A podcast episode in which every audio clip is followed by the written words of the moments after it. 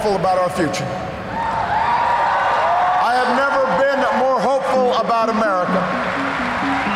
And I ask you to sustain that hope. I'm not talking about blind optimism, the kind of hope that just ignores the enormity of the tasks ahead or the roadblocks that stand in our path. I'm not talking about the wishful idealism that allows us to just sit on the sidelines or shirk from a fight. I have always believed that hope is that stubborn thing inside us that insists, despite all the evidence to the contrary, that something better awaits us. So long as we have the courage to keep reaching, to keep working, to keep fighting.